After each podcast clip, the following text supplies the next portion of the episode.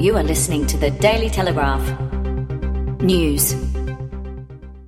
Hi, I'm Belinda Palmater with the top stories for Sunday, June 30th. Ray Hadley will keep a $1.7 million breakfast bonus negotiated last year in the network's failed plans to supplant Alan Jones in the prime 2GB breakfast radio slot. Radio sources yesterday revealed Hadley's new contract, which takes effect from tomorrow, July 1st, soared from $2.3 million a year to 4 million a year during secret negotiations with Macquarie Media bosses last year, as they maneuvered to axe incumbent breakfast star Jones and promote Hadley to his covenant spot. Neither Hadley or Macquarie CEO Adam Lang responded to calls to confirm the pay rise. That puts Hadley on equal money to Jones, though on a longer and ultimately more lucrative contract. Jones's contract expires in 2021, while Hadley's new contract runs until 2025, putting Hadley on $24 million over six years. A major energy company has been accused of letting an important dam become critically low to save money, which means farmers desperately fighting the worst drought on record will now have their Ingratian water use rights slashed. AGL has been savaged by the state government as a company devoid of any community spirit in a selfish pursuit of profit over water use in the dwindling Glenbawn Dam in the Upper Hunter region. AGL uses water from Glenbawn Dam for its Bayswater and Liddell coal-fired power stations. When AGL bought Macquarie Generation and its Bayswater and Liddell power stations from the New South Wales government in 2014, part of the deal included a water pump to top up Glenbawn Dam in dry times times. The problem was illegal dumping. The solution exposed another blight, illegal humping. Infrared cameras installed by Liverpool City Council to try and stop rubbish dumping across the region have led to an unexpected criminal bycatch. Amorous couples with a preference for sex outdoors. Council officials have recorded a surprising number of tries on new night vision cameras positioned on lonely stretches of road in an industrial section of Moorebank in the city's southwest. The cameras were installed as part of a month-long trial to disrupt waste dumping, an ongoing and costly problem that can pose serious safety and health concerns, especially if the refuse contains asbestos. In sport, one of the world's preeminent concussion experts claims it's only a matter of time before the NRL follows the NFL and limits players from full contact drills during the regular season in a fight to curb the risk concussion and brain trauma. Chris Nowinski, Concussion Legacy Foundation chief executive and co-founder of the Australian Sports Brain Bank, also says the NRL needs to lead a cultural change of junior league coaches and players and high school footballers so that collisions are restricted and in some cases banned during the season as they are in the US. Nowinski spoke to the Sunday Telegraph in the wake of the groundbreaking findings this week that for the first time revealed two former NRL players had been diagnosed with CTE, the brain disease linked to repetitive head trauma. The findings have been described by medical professionals as a wake-up call for Australian sport and has led a string of past and, and present first-grade players to declare they're willing to be part of any research which results in the limiting of the risk of CTE. In Sitcon, a question mark hangs over Channel 7's underperforming Sunday night program, with sources claiming the flagship news and current affairs show could be axed. Average ratings, controversial sackings, and high costs are said to be behind the expected move to cut the 10 year program. It is believed seven news bosses are also influenced by the desire to resurrect Today Tonight. Insiders say Sunday night host Melissa Doyle and valuable journalists, cameramen, and producers will be found new jobs within the network. And now to the weather. Sunny for Sydney with 18, early rain for Canberra with a top of 11, cloud clearing for Newcastle and 20, and sunny for Wollongong and 16. And that's all for now.